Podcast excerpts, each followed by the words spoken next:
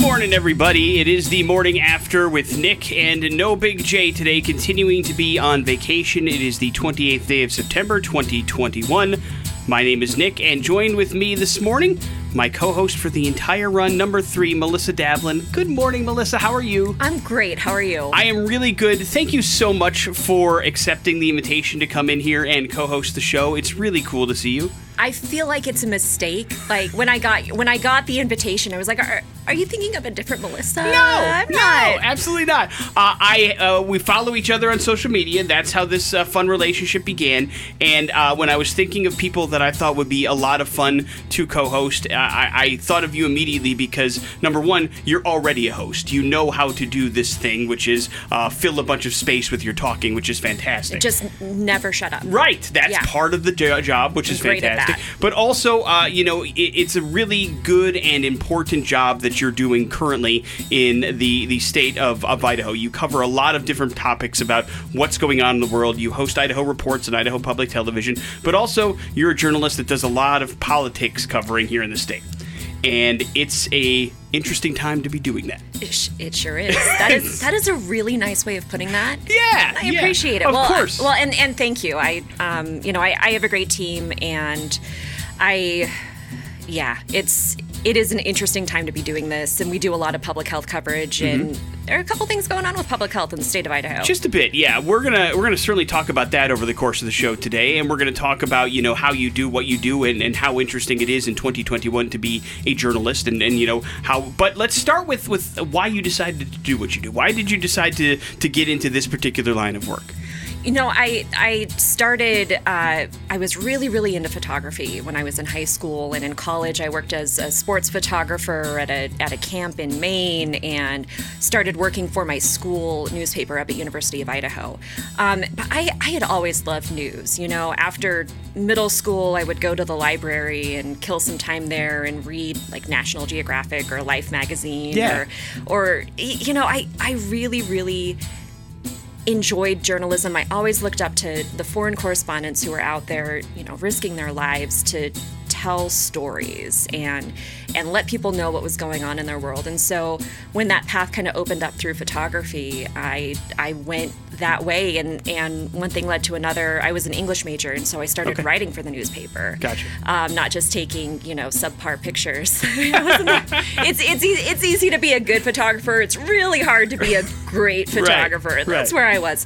And so, um, so yeah, I, I did print journalism for years and then ended up moving to Boise and taking the job at Idaho Reports. Beautiful. Well, it's a fantastic job that you do. We'll get into exactly what Idaho Reports is for maybe those that don't understand. Uh, we're going to get to know a lot more about you, Melissa. Hopefully, that's okay over the course of the show today. Uh, we're also going to give you guys a chance to win some stuff from us. We have a Rancid and a Dropkick Murphys show coming up next week. We want to get you into that, get you qualified for that ATV that we are giving away. We are still going to go to hell today. Uh, Melissa is going to test her Marvel Cinematic Universe knowledge in Pop Culture Smackdown today. So we're going to have some fun. That's the idea as well. But I just wanted to open it up by saying, hey, listen, thanks a lot for uh, coming on in. I know this is crazy early, and I appreciate you uh, doing that. And we're going to have some fun today. So, morning after with Nick and Big J. Let's get started with some music. We'll play some Pearl Jam here to kick things off. It's Daughter on the X Rocks. Melissa Davlin, my co host this morning. Uh, we are going to do a little bit of important stuff. It's all brought to you by the Advocates Injury Attorneys. You did not deserve to get into an accident, but you do deserve an advocate. And uh, Melissa, I know you don't come on this show to learn things, but there is a thing out there called COVID. I'm not sure you've heard of it, but we're going to talk about it a little bit this morning. It sounds familiar. Yeah, it may be something that you, you cover uh, on the actual news. But uh, Pfizer announced yesterday that they have reached this mid to late stage portion of a large study to find an oral antiviral drug against COVID 19. The purpose would be to prevent infection among people that have been exposed to the virus. Basically, what they're looking for are people 18 and older currently that have somebody in their household that has symptoms of COVID 19, and then they're going to look to see if this particular pill will help them not catch the virus itself. Uh, and so this is phase two of three of the clinical trial, and then if they get approval, they're hoping for by Christmas they do that. Then the pill makes its way out into the marketplace. But they're also apparently uh, trying to find people that are, uh, you know, asymptomatic as well, uh, so that if they can see if it's an actually a good barrier to prevent it, no matter whether people are showing symptoms or not. So this would be a pretty big step in the the whole preventing you from getting it if somebody in your household gets it, because usually that's where we run into problems. If you're around somebody that's exposed a bunch, that's when we get. Usually, you're going to get positive for the virus, right? Absolutely. Well, and just that's such great news because any any way we can attack this on all fronts, whether it's preventative with the vaccine or treatment if you've already been exposed or monoclonal antibodies. It's just such good news. The more we have to fight this, the better. Yeah, yeah, and we're going to need everything we can get. It sounds like so. Uh, this is just another step that maybe people would be, I don't know, less, uh, uh, you know, abrasive towards a pill as opposed to a shot. Who knows what kind of thing that people wrap their heads around? But I think the more tools that we have, the better off we all are. Absolutely. Cowboys beat the Eagles last night, 41-21 in Monday Night Football last night. Dak Prescott, uh, a nice home first win since his season-ending compound fracture last week in Week Five. He had 238 and three touchdowns, and then of course uh, Ezekiel Elliott had two more scores. So a pretty easy win for the Cowboys last night, making a lot of Bronco fans happy. And uh, you're a you're a Rockies fan, right? I am. I'm, I'm not a football fan. I'm a University of Idaho alum, so not a football fan. Yeah, that's tough to be a football fan when you're an Idaho uh, graduate. But you, how did you get to be a Rockies fan? Just thing? Ju- just a thing. Yeah? No, I uh, my my husband's uh, grandparents live in Denver. Okay. I've always loved baseball. You know, Gotcha. my, my mom was a Reds fan for a while, um, and I kind of floated around without a team, and then. We went to a couple Rockies games, and I just I love the stadium. I love the under. They're not good. No. They're not good. I love No. the Rockies. They're not great. Um, but but th- it's just such a fun community. Yeah. And um, and I love just sitting there and watching a game and sometimes watching them implode. It Yes. happens. Yes. But uh, I understand. I was wondering if it was because I mean now they're not anymore, but the Hawks being a Rockies affiliate there for a while was a nice little you know that marriage. helped. But that helped. Yeah, I still have a couple old Hawks hats, by the way, when they were Angels affiliates. Uh-huh. And they- yeah, and they've got the big swoopy A in there, and it was nice. But uh, yeah, way that's a way long ago throwback. but, Exactly. yeah. Well, I'm sorry that the Rockies are not very good this year, but we'll try to get some baseball news in there to make things a little bit better. I'm used to teams that aren't good. It's okay. in case you missed it, yesterday uh, we announced that Tool is coming back to town. Uh, they have announced their 2022 tour. The trek will kick off in January 10th in Eugene, Oregon. We're actually the third date on that tour, uh, and it's happening on the 13th of January at the Ford Idaho Center. And of course, this is kind of a follow up to what happened when they were supposed to come to town in 2020, but then canceled due to the fact that Maynard actually came down with COVID 19. So, this, but just to be clear, everybody, because we had a bunch of questions on our social media yesterday, this is not a reschedule. That first concert was a flat out cancellation. So, if you had bought tickets to the first Tool show in 2020, they will not be accepted at this show. You should have gotten a refund. If you did not, please contact Live Nation. They will issue you one for the tickets that you purchased. You will have to buy new ones or get new ones in order to get into the show on January 13th. So we're going to try to be as clear as we can with that. You want to listen to the X to win your tickets, but they officially go on sale this Friday at 10 o'clock in the morning. But just make sure that if you, because we had a couple people say, I didn't get my refund yet. Well, if you didn't, that's an issue. Please contact Live Nation or the box office in which you purchased them so that you can get that refund. Because, yes, this is a completely different show. But Tool puts on a good one. So if you want to see Maynard and Danny and the crew, uh, you want to make sure you're ready to go on Friday at 10 a.m. Godsmack when legends rise here on the morning after on 100.3 The X Rocks. It is Nick, Melissa Davlin, my co-host this morning from Idaho Reports and Idaho Public Television. Uh, real quick, if people want to follow you on social media, which I highly recommend, what's the best way to do that? Probably Twitter at Davlin News. Um, I'm I'm on there most often.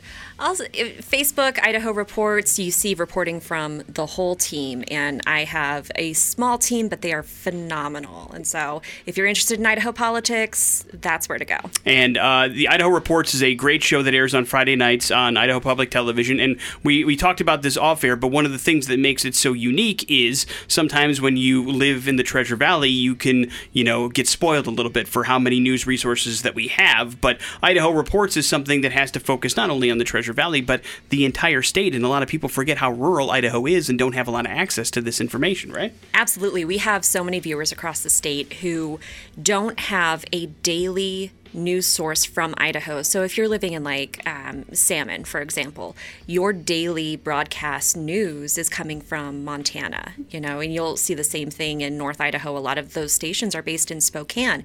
They do a great job of covering Idaho issues, but we're really dedicated to Idaho policy. And that's, I, we take that for granted in the Treasure Valley. We have fantastic news outlets here that, that do the daily, you know, the, the daily turn. But when we're talking in depth Idaho legislative news, um, I, I'm really proud of what we do, and I'm really proud proud that we can get that information to folks, whether they're living in Challis or Sandpoint. Yeah, and you should be. Uh, but I also imagine that has to be fairly difficult to come up with how do we put together a show that encompasses all that information for all those people that don't have access to it. A little bit. It's it's a logistical, uh, unique opportunity. Right. I will say. Yeah. No. I during non-pandemic times, we're on the road a lot, um, and and we put a lot of miles on the car, and you know, at Idaho Public Television, we have some phenomenal local productions like Outdoor Idaho and Idaho Experience. So sometimes we'll team up with those productions to, um, you know, make sure that we're being smart with our trips. We don't want to, you know, all be going to Challis in the same week, right? Right, like right. if we, we we try and double up our coverage and and make sure that we're being smart about this. And so, um, but we really want to make sure that we know what's going on in Pocatello. We know what's going on in Lewiston. We know what's going on in Grangeville, um, to make sure that our coverage is relevant to all of our viewers. Yeah, especially in times like these where the the policies and things that happen in Montana and in Washington may differ greatly than what's going on here in Idaho, and the people that actually live in this state need to know that kind of stuff. Absolutely. You know, if especially now, Yeah, right? yeah. When when sometimes public policy is changing day by day. We really saw that at the beginning of the pandemic when we were seeing rapid movement on some of these decisions. Sometimes, you know, we'd wake up in the morning and we'd get a decision from a school district saying, you know, no, we're going to stay open. And then that would be different by the afternoon and parents are scrambling to find information. And again, you know, there are some really really great local outlets who are covering this, but we were in a position where we had resources to get as much information out from the state perspective as possible to people all over the state. Uh, I, I'm really proud of that. Whether they were looking for information early on on the stay-at-home orders, or you know now whether or not we're switching from stage three to stage four, or you know crisis standards of care. My gosh, Yeah. that is so critically important for people to understand how that is going to impact their their healthcare. You know, if you are living in a place like Orofino and you're getting your your hospital is a rural critical access hospital with maybe like two ICU beds, you need to understand for your own safety, for your family's safety, how that's going to impact your healthcare. And so um, we're just doing everything we can to let people know, you know, how serious this is, and and even even if you don't have COVID, how it's going to impact you. Right. And as a, a production that, that works your tail off and you have a small team that's dedicated to do what you do, I can also imagine that with all this stuff coming in, the stress levels have to be pretty high right around this time. A little bit, Yeah. a little bit of stress. Yeah, yeah. uh, because I know that, that, that information changes on the regular. It always has. But also, you know, again, you're not just doing this for one particular area. You have to do this for the entire state, and things are uh, always changing. Which is why Twitter has been such a fantastic, you know, tool for you and your team to be able to update as many people as you possibly can as quickly as that stuff changes, because it does change all the time. Right. And and personally, like citizen Melissa, I detest social media. it is a it is It's a cesspool. straight Yeah. up garbage, Yeah, right? yeah. I just vitriol and misinformation.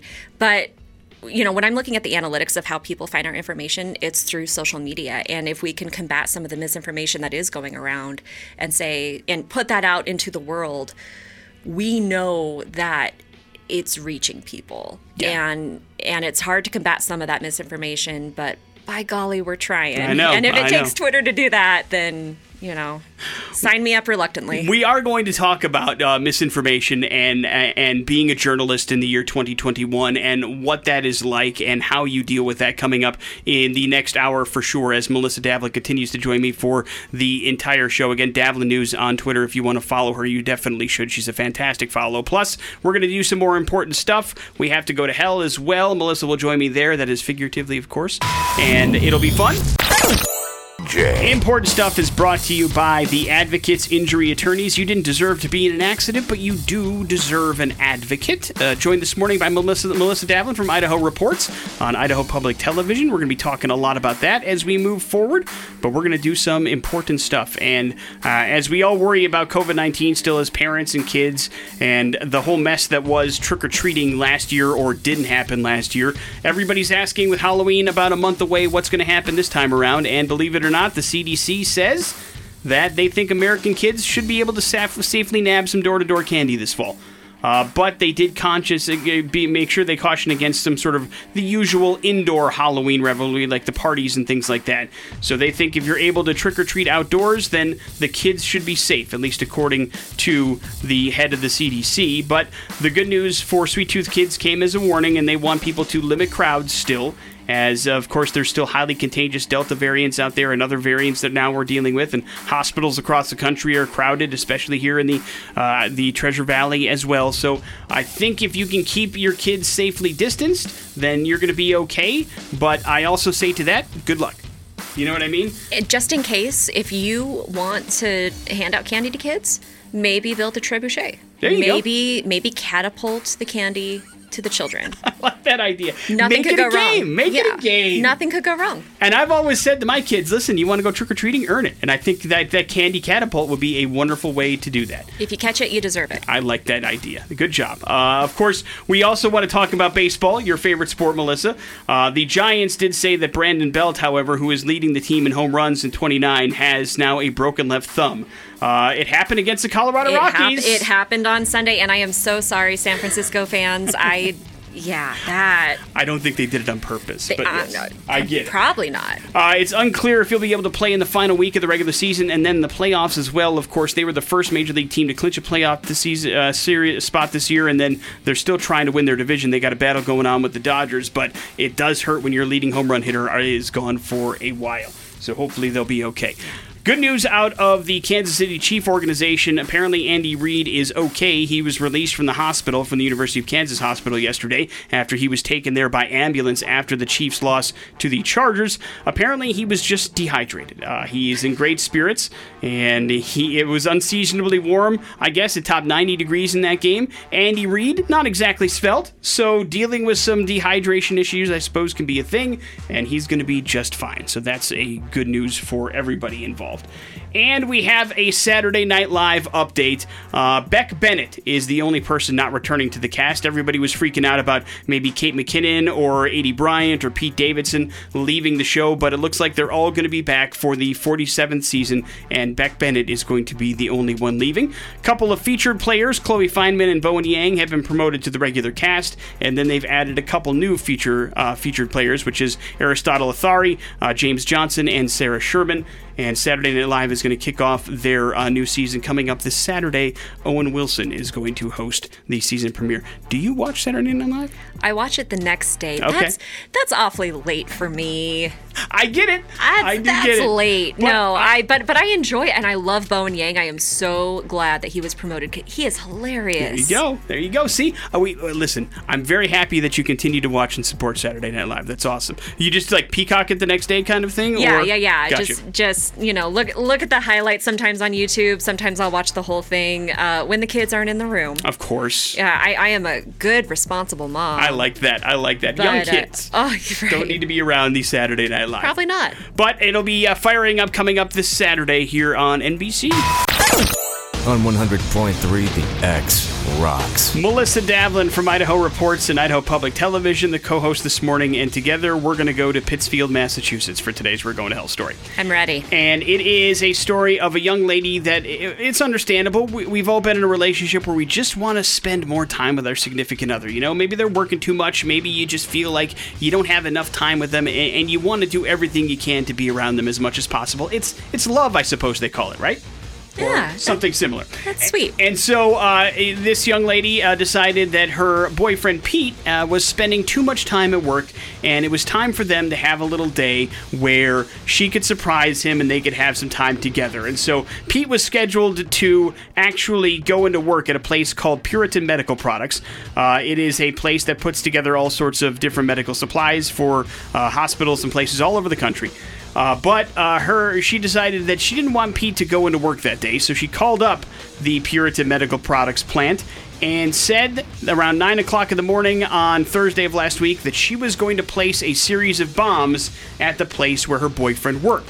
Now, didn't say her boyfriend's name. She just said, Hi, uh, this is an anonymous person, and I'm going to place four pipe bombs near the plant here, here, here, and here. And she gave four very specific locations, which is why the company almost immediately said, Hey, this can't be a joke. She knows a little bit about the plant, she knows what's going on and where things are.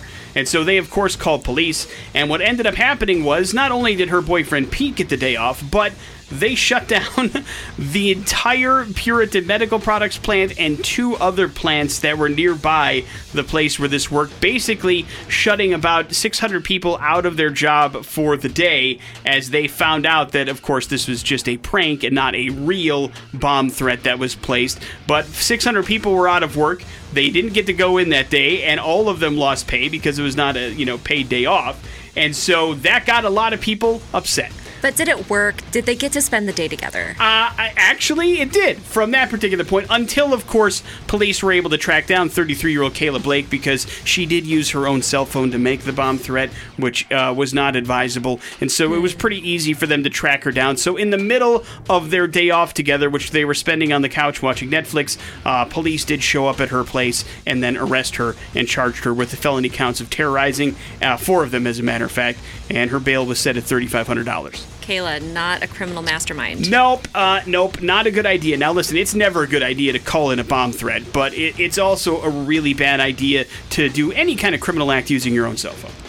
Maybe um, just maybe just wait for the weekend, Kayla. It's, Right. It, Netflix will still be there. It will be I there. promise. I understand why you want to spend more time with your significant other, but this impacted not just him, but also about 600 other people that probably weren't nearly as happy they had the day off as your boyfriend was. And who knows if he was either. they don't make criminal masterminds like they used to. It doesn't sound like she informed her boyfriend Pete that she did any of this stuff because he was fairly surprised uh, when police showed up and arrested her. So it's not like she said, "Hey, guess what I did, hun? I called in a bomb threat today. So you know what? Let's Netflix and chill." Basically, uh, it was a situation where I think he was blindsided as well, and now she's dealing with a lot of charges and some potentially some jail time just for the day off with her significant other. So there's that bad move, in case you're curious. There's your We're Going to Hell story. It is the morning after with Nick and Melissa Davlin. We are going to learn a little bit more about Melissa here coming up in a few. It is the X Rocks. That is Green Day. That is Longview. It's the morning after. Nick here, Melissa Davlin, my celebrity co host today, for hanging out with me all day long. I appreciate it very much. She, of course, the host and producer of Idaho Reports on Idaho Public Television. A fantastic follow on Twitter at Davlin News if you want to do that. I highly suggest you do because you're going to get some really good information about what's going on around your state as far as politics and policy go. And it's an incredibly important job that you're doing in this particular atmosphere and climate, but it also has to be a difficult one being a uh, reporter and a journalist in this particular time. Is that right? It it's a little it's a little trying. Yeah. I will say no. The the, the I, I'm always open to criticism. I'm always open to feedback. But there's a difference between saying, "Hey, I think you missed the mark with this story," and you are a straight up propagandist who is lying to us. It- just the the dehumanization of journalists that we've seen over the past several years. It's like, come on, man. I like I I grew up in the valley. I love Idaho. I I got into journalism because you know I I genuinely want to get information to people. Um, and and we try so hard to get accurate, honest, fair news to people, but there's just been this shift that we've seen over the past five, six years, where we, you know, we're we're in some areas seen as straight up liars or enemies of the people. Right. And that and it's it's tough because when we're talking about COVID, for example, you know, I th- there are genuine, legitimate public policy discussions to be had there, right? And and and we all know what those are, and then there's misinformation and the stuff that we're trying to combat with that. You know, the lies about vaccine safety and efficacy, Right. or how serious the disease is in the first place. And that's the stuff that's been really, really hard to process because, you know, we talk to healthcare workers who are in tears while they're talking about trying to save people's lives. Or I took a tour of the St. Alphonsus ICU last week. Yeah. And there were people who were, were our age in there, you know, in their 30s and 40s, who were on ventilators, and not all of them are going to be going home. And then you leave and you and you hear all this misinformation about how, you know, it's being exaggerated that that healthcare workers or hospitals are lying to get more money and it's just like come on man like these are our neighbors who are in those ICUs right. And trying to tell people how serious it is um, sometimes you really feel like you're screaming into the wind. Yeah, I mean, it can be You really incredibly do. frustrating. But then, uh, on the side to that, how do you combat it? Because people, like, if there's one thing that I have found out about social media or other things, is that not only are we happy with being in an echo chamber, we seek it out, and, and we Yeah. just we just really want to find somebody that validates our already opinions that have set into ourselves, and we don't want anything that that would be against that. Or if we do find something that's against it, it's automatically biased, whether it is or it isn't. So how do you, as somebody that you know is just straight up presenting facts as they are given to you and cannot be disputed? Combat somebody that's telling you that that that it is a straight up lie. Can you even? you know, th- there are some people where I, I'm never going to win them over, Yeah. and I have to I have to be at peace with that. Uh, th- there are people who who really not just believe it, but they gleefully spread misinformation, and and some of them know what they're doing, and. I try to ignore them as best as I can. And then there are a lot of people who see that information and they're genuinely trying to figure out what's going on. And those are the people I focus on. It's really hard to measure the good that we do. It's really easy to focus on the negative, Sure, right? To sure. get to see the comments about how, you know, no one cares or, you know, you're you're in line with big pharma. I don't get a check from big pharma. I wish I did. Right. Right? Right. That- that's a joke. Please, please, please, please, please don't take that seriously. Uh, no, I, I like, I'm not in cahoots with anyone, and so just calmly continuing to put out that misinformation and and staying calm because we don't know how many people have seen the reporting that we've done and said, you know what. I'm going to be a little bit more careful going forward. I, you know, I'm not going to go to that that um, big party, or I'm going to wear my mask, or oh, she posted a link to vaccine information. I'm going to go there. That's harder to measure than the negative, but we know it's happening. We've gotten messages saying, "Hey, I really appreciated that," or "I was able to get a vaccine," especially early on when they were harder to come by Yeah. Yeah. Yeah. we know that's happening. And so I really try to take a deep breath and focus on that because there are so many people who genuinely want good, unbiased, factual information. and and it's important to note that that's that's where Melissa lives in that particular world. And you know, Idaho Public Television is one of those places that is just about straight up facts, and you're going to get it, and you can do with that what you want, but just know that there's no slant there. And it's easy to say that, but it's a few places that you can actually you know bank on. That's the kind of information that you're going to get. You I appreciate that. cover you. politics so much. It's part of your job. Uh, are you? S- I mean, are you surprised by how much everything's been politicized and how everything's turned into politics these days, or does it not surprise you at this point? Yes and no. Yeah. Right? You know, it's it's really easy to get used to this, which is almost kind of scary, Yeah. right? The the hyper uh, politicizing of everything including you know just just information that doctors are trying to give to people that public health officials are trying to give to people um, when i take a step back say no this is actually pretty messed up about how vitriolic all of this has become. Um, and so i i'm trying not to get used to it. Right. and because that perspective i think is important. Um, you know because that's that's how the average idahoan is going to be looking at this. If i if i approach it through the lens of this vitriol is normal that's going to come through in my reporting. So i don't want to get used to it i i want to keep being surprised by it No, I, I and I appreciate that too. I mean, you know, somebody's got to walk through that wilderness and clear that path, and I think you're trying to do that the best that you can to make sure that there's as much facts and information as uh, you can possibly have out there. And you know, you, you mentioned it. You were one of several journalists that had a chance to tour the ICUs here in in the city of Boise, and um, you know, the reports and the, the images and the the quotes that are coming out of those particular stories are uh, incredible and and saddening and just one of those deals that that hopefully I know that that it was done with a with an idea to go, hey, listen, you know, I know you're hearing these numbers, I know you're you're hearing that the beds are full, but really this is what it looks like and this is what we're dealing with, and and that had to be fairly, you know, I mean, just what was that like to go through that process? It was um, it, it was incredibly somber, Yeah. uh, and I wasn't sure what I was expecting because you know until that point we had been relying on other journalists in other states and what the doctors were telling us, but until recently Idaho reporters haven't had access to the big hospitals and Right. the big ICUs, and so I didn't know really what to expect, but it was a lot more quiet than I thought because you know it's room after room after room of sedated, unconscious people who are on ventilators. So you can hear the beeps from the machines.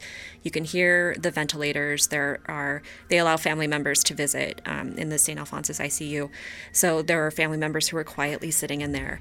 You know, and every once in a while there's a little bit of activity when you they need to flip somebody into a prone position or something like that. But it really we're trying to be as inobtrusive as possible while Right. we're in there. Right. And it really gave me the chance to reflect on, you know, we we di- we didn't show any of the patients' faces or any identifying details, but I could see them, and there were so many young people, and I cannot stress that enough. Like people my age, people in their fifties, which is so young still Yeah. and and it made me really sad. Um, they they ended life saving intervention for somebody while we were there. God. So he was he was alive when we got there, and by the time he left, he wasn't. Yeah. And his family wasn't able to be there with him. You know, and there are so many reasons for that. Like they bring patients in from all parts of Idaho and Oregon and Nevada. You know, so maybe they were too far away to get there. Maybe they couldn't get there in time. But that's it's it's a lonely, sad way to die Yeah. and and it was so it's such an important job for us to get that information out to people because it's preventable this isn't their time hadn't come yet their time hadn't come and i and the healthcare workers who do this every day you know god bless them Right. they are incredible because you know i i was in there for half an hour and i haven't stopped thinking about it since Right. So they're they're incredible and and i can't thank them enough. Yeah, and, and you know we, we continue to talk about that side of things about how the healthcare workers and the frontline people and and sometimes it's turned into a talking point, but the reality of it is they are there, they are doing it every single day, working ridiculously crazy shifts, and and now dealing with with numbers and people that they haven't had to deal with uh, at all, and so it's it's an incredible situation that they are put in, and not in a good way, and so you know to hopefully you know humanize this story a little bit because sometimes we throw out these numbers and we we talk about the number of positive cases and we eh, people get all caught up in you know what were their other symptoms and all that kind of stuff. But sometimes it's just about you know your neighbor that was fine one day and now he's not that can sometimes break through this particular bias that some people have about this thing and go okay maybe it is a good idea for me to protect myself and other people from this stuff Ab- absolutely and absolutely. so, uh, thank you for doing that. I know it was incredibly hard. It had to be traumatic uh, from a, you know, a, just being in that particular situation. But I know, you know, you you try to be as, you know, witness as much as you can, and you know, also put yourself in that particular situation. Had to be incredibly harrowing. So, thank you for bringing that side of the story to things and talking about it and making people aware of it. Thank you. And it's it's nothing compared to what the frontline workers are doing. The first responders, they are incredible. Yeah, absolutely, and they continue to be. Melissa Davlin joining us this morning on the morning after. She, of course, on Twitter at Davlin News is where you can find her. Uh, of course, COVID nineteen is a big part of the following, but well, you know, Idaho politics is all over her feed. They talk about all sorts of things. There's plenty of stuff happening in this state on a regular basis that we're going to get into here as the show moves forward. Some more important stuff coming up here in a few minutes. Please hold tight for that. Important stuff is brought to you by the Advocates Injury Attorneys. You did not deserve to get into an accident, but you do deserve an advocate. It's the morning after with Nick and Melissa Davlin filling in for Big J this morning as my celebrity co host. Thank you very much for coming in and talking about all the things that you were involved with. Again, you can follow her at Davlin News on Twitter if you want to get all the insight in the world of the state of Idaho and the politics, and even above and beyond that is uh, very much available on her Twitter feed. Uh, thank you, Melissa, for coming in. Thanks for having me. Of course. Uh, we're going to talk a little bit about uh, American voters and the uh, basic idea that they have about big tech companies. And quite frankly, it isn't good. A poll conducted by the Future of Tech Commission found that about 80% of registered voters here in the United States have agreed that the government needs to do everything it can to curb the influence of big tech companies that have grown too powerful and use our data to reach too far into our lives. We're not happy about it. Uh, and it doesn't matter what side of the aisle you stand on, it's actually something we can agree on. 83% of Democrats, 78% of Republicans have both said that this is a pretty big policy priority for voters, is that uh, they feel like the Facebooks of the world, the, uh, the Twitters of the world have too much reach into our personal lives, and they need to talk about antitrust laws or some sort of more competition in tech. But the majority are basically uh, opposed to breaking up big tech companies, but they do want a little bit more regulation beside of that. Uh, of course, uh, when it comes to companies that people have faith in, 81% of people are still fairly cool with Google in some way, shape, or form. 74% are okay with Amazon. Then we get down into the too much kind of stuff going on, which is 67% Apple, 53% are into Facebook, and then we're even below that when it comes to Twitter. Uh, it's a pretty big story when it comes to anything, but especially uh, we talk about the spread of misinformation. Uh, big tech is a very big, uh, you know, overseer in that particular side of things. Uh, do you foresee anything happening that maybe could curb this, or I mean, is it to the point of like it's all individuals that are kind of doing this at this point? That that's a great question. I think that algorithms are a huge part of that. You know, we we as as ridiculous human beings already seek out our echo chambers. We already seek out people who agree with us. And then when you have algorithms on social media that play into that, you sometimes don't see information that challenges the way you already think. And so um, I, I I'm not going to get into whether or not I think regulation is a good idea or a bad idea, mm-hmm.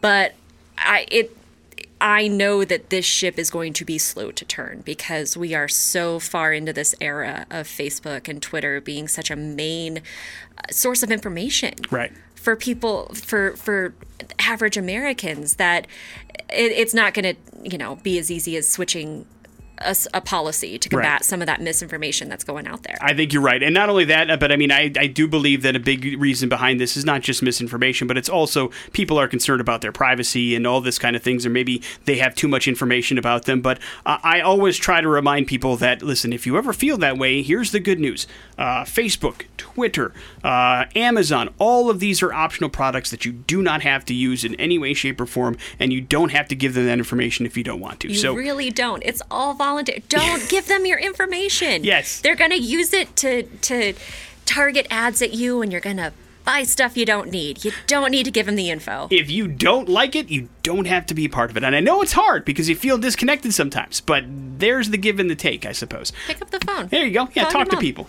Uh, write a letter for crying out loud. Dallas Cowboys defeated the Philadelphia Eagles 41 to 21 on Monday Night Football last night, and it really wasn't even that close. Dak Prescott, good game, three touchdowns, two touchdowns for Ezekiel Elliott. The Cowboys are in control of that division pretty easily, and we've been waiting forever for the new uh, James Bond movie, No Time to Die. Uh, it's getting ready to finally come out in theaters, so now people are already wondering who the next 007 will be. Of course, uh, Daniel Craig is wrapping things up as Bond in No Time to Die, and Barbara Broccoli, who's the producer of the series, said the search is going to begin next year. Right now, they're currently not thinking about it. They don't even have anybody that they have targeted, which I'm not sure I believe. I don't believe that. But uh, they did no. say that they want Daniel to have time of celebration for his final role of James Bond before they start looking at things. And then next year, they'll start thinking about the future. Of course, Idris Elba has been floated as a possible James Bond. Uh, they could be taking the role female as well. You never know which way they're going to go with it, but apparently we won't find out anything at least until 2022. We saw a female Doctor Who, and yep. that was phenomenal. I say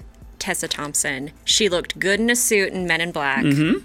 I like the she'd idea. Look, she'd look good as a Lady Bond. I like it. I like it very much. Whatever way they're going to roll, they have my money. I'm a James Bond fan, so it doesn't matter which direction they go. But I do. I I would be interested to see. I think it would be a really cool and interesting angle if they took it female, and it's about time. So let's make it happen. And whoever they cast, we'll see what ends up happening in 2022.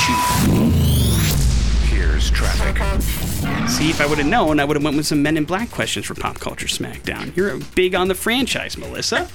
But Just we'll, Tessa Thompson. we'll find out how it goes with Pop Culture Smackdown here in a couple of minutes. Hold on tight for that. All right, it is time for Pop Culture Smackdown. Melissa Davlin has stepped into the ring and she is ready to go. Uh, you have selected some parameters for me to work with on Pop Culture Smackdown because I would like our celebrity co host to feel somewhat comfortable in the topic of discussion. And so I went with Marvel movies in the Marvel Cinematic Universe. Is that okay? It, I don't think I have a choice at this point, do I? Uh, What if I, said no? If you said no, I do have several random pop culture questions. I do even worse. I have to make it clear. It's not that I'm good at Marvel movies. I'm just less bad as I am everything else pop culture. Uh, you have other things going on. I understand Couple why things. it would be a little bit low on the priority list. But if you'd like to play, now would be the time to get on the phone 208 287 1003. What are you playing for, Nick? Well, the answer would be a pair of tickets to go check out Dropkick Murphys and Rancid. That show is happening uh, next week at the Ford Idaho Center on the 4th of October. We'll hook you up with a pair of tickets to those, and you're also qualified for the brand new Can Am 6570 Outlander from Birds of Prey Motorsports. We're giving away an ATV on October 18th, courtesy of Birds of Prey. It's brand new, it's awesome, it's worth about $10,000, and it could be yours for you to outdoor it up if you can defeat Melissa this morning. So 208 287 1003. I told Melissa we were having phone problems yesterday. I'm just hoping that that's not the case this morning. Hello, the X. Hey, how's it going? You can hear me. We're off to a wonderful start. What's your name, my man?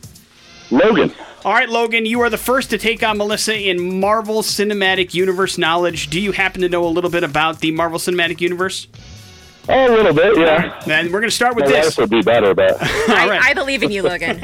I know you can do it. This Marvel owner and a creator ended up doing a lot of cameos in a bunch of Marvel movies. Who is it, Logan? Stan Lee. Stan Lee. Right. Is correct. Melissa, Chris Hemsworth plays this Marvel superhero in the Marvel Cinematic Universe. Chris Hemsworth, Chris Hemsworth. Thor. actor. Thor. Thor. Right. Is correct. See? I almost got my Chris's confused. Oh, there's plenty more oh, Chris oh, questions, man. I'm Melissa. sorry, Logan. It's not going to get any easier. Don't worry about it. Logan, you're up. Emily Blunt was supposed to be cast as this Marvel superhero before Scarlett Johansson got the job. What character is it, Logan? That is Black Widow. Right. Correct. Melissa, the character that snapped half of life out of existence in the Marvel Cinematic Universe was whom? Thanos. Right. Correct. Back to you, Logan. Chris Pratt plays Star-Lord, Star-Lord in this series of Marvel Cinematic Universe movies. That is Guardians of the Galaxy. Right. Logan's on his game. Melissa, Chris Evans played this character in two Marvel Cinematic Universes movies before becoming Captain America. What? Chris, Wait, what? Chris Evans was another character in the Marvel Universe before being Captain America, and he did so in oh, two no. movies. Uh, y- young Captain America? Wrong. Logan, I have good news for you. Logan, she got that one wrong. Uh, do you happen to know the answer? I don't know. Uh, that's all right. He was the Human Torch Right. in two Fantastic Four Oh, that's movies. right. Oh my gosh! before gosh. he became Captain America. Uh, so Yeah, that's it. Human Torch. Logan, congratulations, brother. You did a good job. Hang on one second. We'll hook you up with all the information you need about those prizes. You did really good, Melissa. You should be proud of yourself. Well, good, good in quote marks, right? well, listen. I showed up. you- so far, you've done the best of the celebrity co-hosts that we've had. You've answered Aw. three questions correctly, so that's Sorry, pretty Jed. Uh, good. That's okay. She did good too. Don't worry about it. She Jen. did. She did. She's a champ. I listened. She did great. Yeah, that's for sure. Morning after with Nick and Big J. Melissa Davlin filling in this morning. We're going to do our run of headlines. That's happening next to the X Rocks. Big J. Headlines brought to you by Team Mazda and the Pre Owned Superstore. If you need a car loan do over, get online pre approval with the iPreCheck button at GoTeamMazda.com. You hear about it all the time on the X. Check it out for yourself at GoTeamMazda.com. Melissa, headlines are as follows Yes, let the hate in. Another animal enemy or taking those vows seriously. Let's go with the animal one. I want. I want to know who our enemies are. The enemies are new ones. We are all been trained to be afraid of snakes and spiders and even monkeys from time to time. But if you think otters are cute, it doesn't mean that they're not wild animals. And the city of Anchorage, Alaska is warning locals to be aware of aggressive river otters because on Friday, the Alaska Department of Fish and Game officially released a warning after a woman, a child, and at least two dogs were attacked by otters in the last month. So they said that because of risk to public safety, efforts will be made to locate the group of river otters because they believe it's a bunch of them and then remove them. It's like a gang of river otters that are attacking people. I was gonna try and make a joke, but it's so funny to me to imagine this this band of of roving river otters who have a grudge against humanity who are attacking children in Anchorage. That's amazing. I never trusted them. I, I mean, They I- look sneaky. They do look sneaky. There's a little bit of, uh, I mean, they look slimy, so there's also that. But like now, I feel like they've got the taste of blood, and so we all have to look out because they may spread word to other river otters, not in Anchorage, Alaska, that uh, humans are dangerous and they, we need to be on the lookout for them. So we have another animal uprising. I'm losing count at this point how many animals we have to watch out for. Add otters to the enemy list. Exactly. So watch out for otters.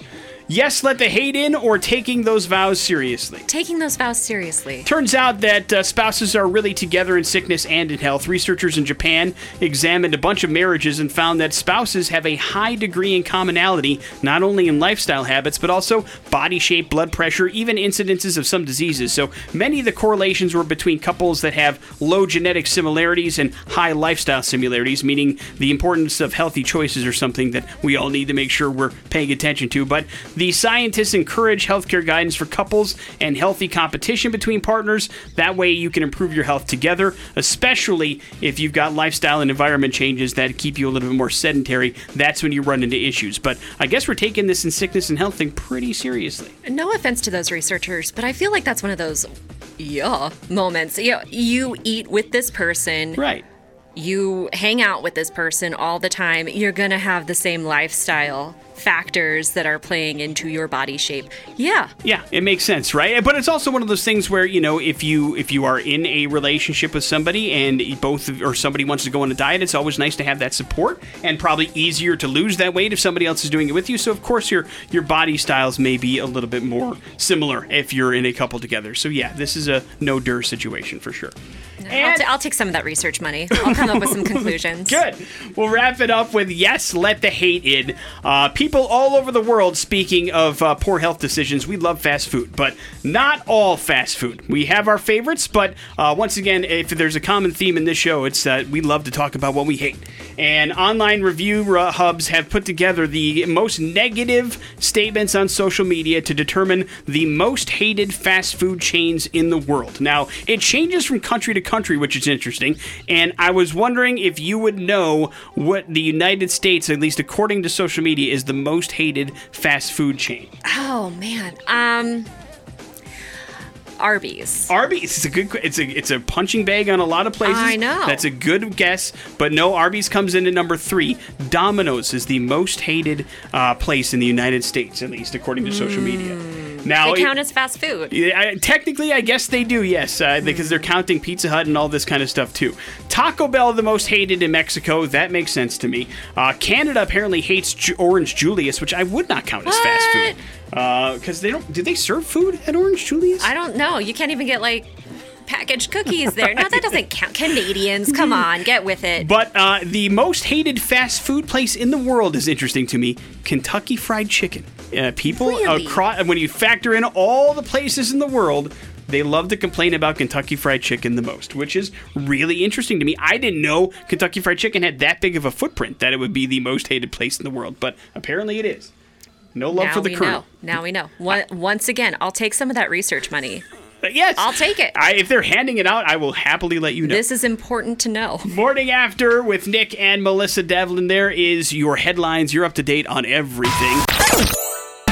Asking Alexandria, that's their new one. It's called Alone Again here on the Morning After on the X Rocks. It is Nick here with Melissa Davlin from Idaho Reports and Idaho Public Television. Melissa, thanks again for being the co host today. Thanks for having me. It's been great to learn a lot more about you and get to know you better as a person, as well as all the hard work that you do for the state of Idaho. Again, we can't emphasize enough how it's a statewide job and not just one for the Treasure Valley. But we were talking about some of the stories that you had to cover, and we had a really good question that was kind of, you know, brought in on the text line, and that is you are dealing in a lot of time with some very sensitive issues, with some very serious issues that affect a lot of different people in the state and affect a lot of different families in the state. How do you not get your emotions attached to some of the things that you're reporting? And is that a difficult task in general?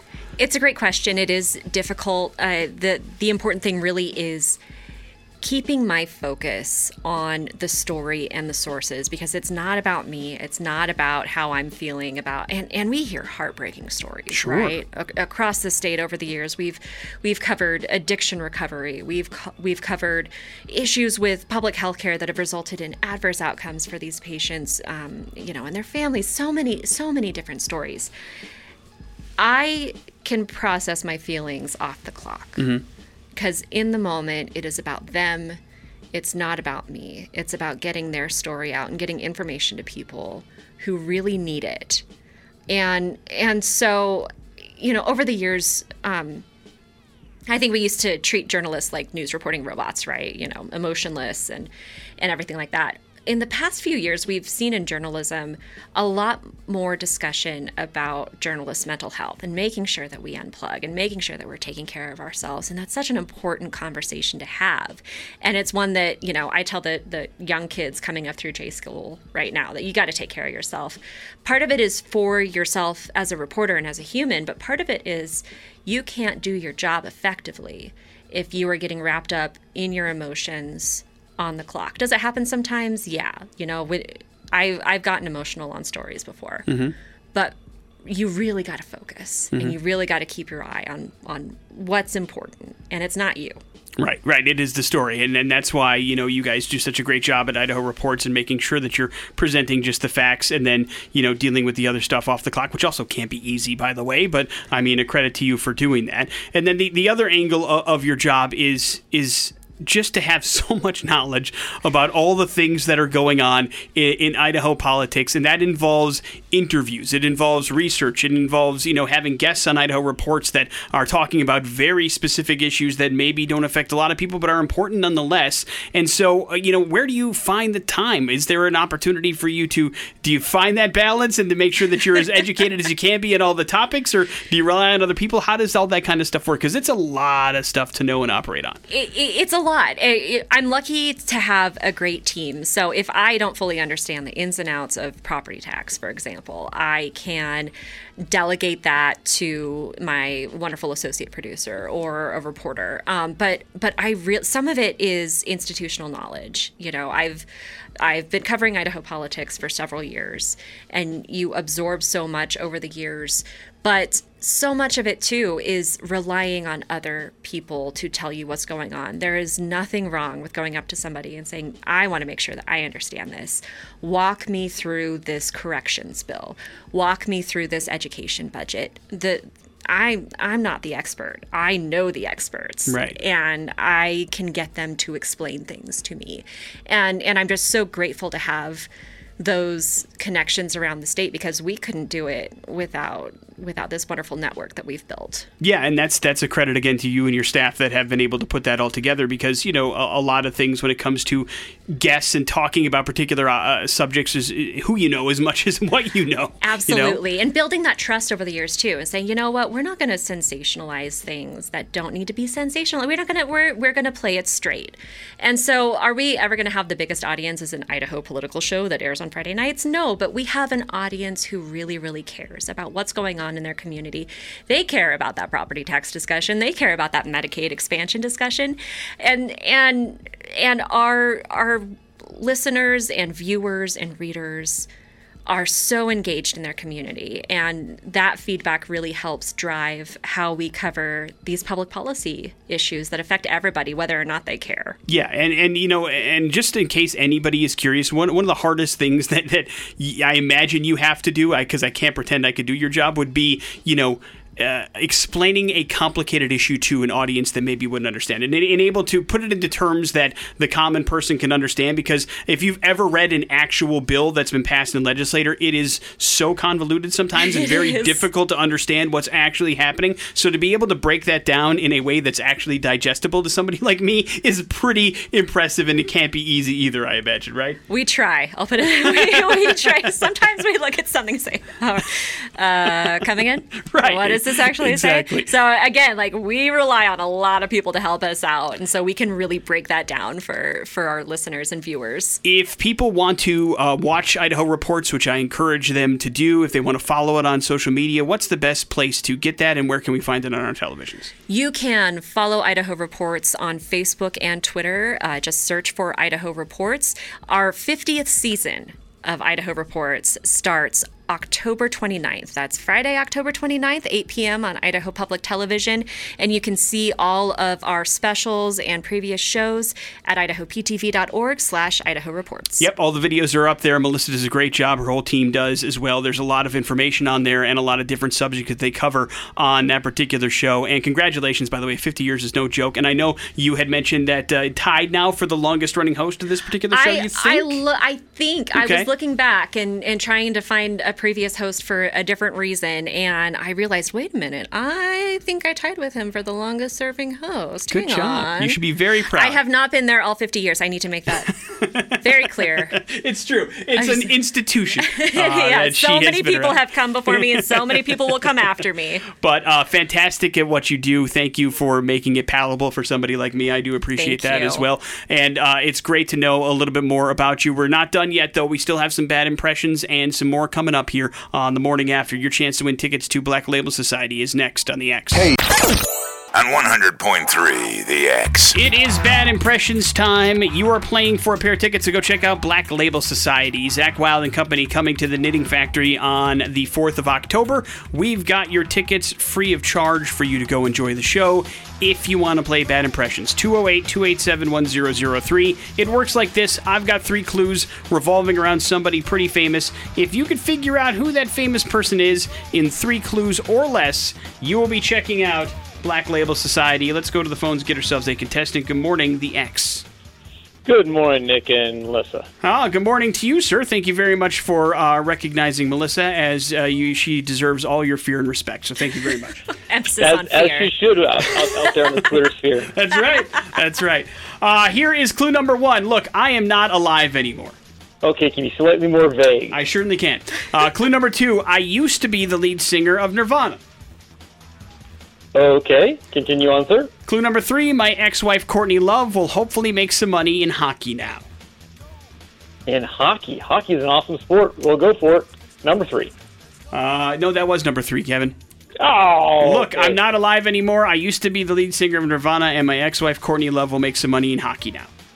That's Kurt Cobain. Kurt Cobain is 100% correct. Congratulations, sir. You've got tickets to Black Label Society. Please hold on one second. We'll get some information from you. And yes, why Kurt Cobain and hockey are co aligned is because uh, the Seattle Kraken, of course, are getting ready to start their inaugural season up there in Seattle. The NHL has moved its way to the Pacific Northwest finally, and it's a pretty big deal there. And they just announced on social media what their hockey celebration sound will be. You know, when you score a goal in hockey, the big horn goes off. And this one will have a horn, and then it will be accompa- accompanied right after by the Yeah Yeah from Kurt Cobain uh, from the song Lithium. So Kurt Cobain is going to be officially a part of the Seattle Kraken goal celebration when they score there up in Seattle. So they're really embracing the whole uh, Seattle sound part of things, I guess. As they should. Yes, it makes sense. You said you were up there recently, and they're all, they're all in, huh? They they really are. There were there was Seattle Kraken stuff everywhere, and I and I appreciate it because the logo looks like Trogdor. Yes. I'm a huge Trogdor fan, you know, and and I don't know as much about hockey as I do about Homestar Runner, mm-hmm. um, so I can get on board. Well, uh, I think it's as good a time as any to jump on board a hockey team. And then if you get up to Seattle, actually seeing it in person, I- I've gone on record. Hockey games in person are one of the most fun sporting events that there are. They're Oh, so yeah, I love the Steelheads games, Yeah. and it's one of those where every time I go, I'm like, I wish I knew more about hockey. Well, It's not too late. Nope. And jumping on board a brand new team is a perfect time. So uh, we'll see if we can't get you. Uh, would you Would you wear a hockey jersey? Would you put would One you hundred percent. Okay. Oh, ab- absolutely. We'll get, I'm sorry, they're called sweaters. Kevin's gonna get upset at me. I gotta gotta call them sweaters. They're not I will wear a jerseys. Trogdor hockey sweater all day. There you go. Morning after with Nick and Melissa Davlin. We're gonna wrap up the show here next on the X Rock. Hi. That is Chevelle. That is their latest. It's called Mars Simula here on the morning after with Nick and Melissa Davlin, our celebrity co host, number three. Uh, that's going to do it for the show today. Melissa, thank you so much for coming in and teaching us a lot more about what you do and how you do it and how you got to where you are. Uh, it was incredible to get to know you a little bit more, and, uh, and hopefully, this is not the last appearance that you make on the show. It was an honor to be invited. Thank you so much. I had a blast. Uh, I was. I'll say this: uh, it's taken us 14 years and a really cool guest host, but finally some integrity and gravitas on the show, and it's very nice to have it. So. Thank you for bringing that to the morning after as well. It was very, Anytime very you good. need a, a D-list Idaho celebrity to come in. No in, way, I'm, no way, higher than that, higher than that. But uh, it was great. You did fantastic on Pop Culture Smackdown. So thank you for being a part of the show. And like I said, anytime you want to come in, please do. One more time for the people listening, where can they follow your show and where can they follow you? Search for Idaho Reports on Twitter and Facebook. You can see all of our past episodes on idahoptv.org slash Idaho Reports, and you can follow me on Twitter at Davlin News. uh, fantastic at what she does and great, wonderful coverage of all things Idaho politics and policy on her Twitter feed and on Idaho Reports. So thanks again, Melissa. We appreciate it. Thank you. It's going to do it for us. Thank you guys for listening. Tomorrow on the show, celebrity guest host number four is Darcy Nutt from Chalice Tattoo. We're going to learn about that. A fantastic artist and musician coming on the show tomorrow. That should be a whole lot of fun as well. We'll see you then. Jason Drew's coming in next. You guys have a good one. It's the X Rocks. Prescription products require an online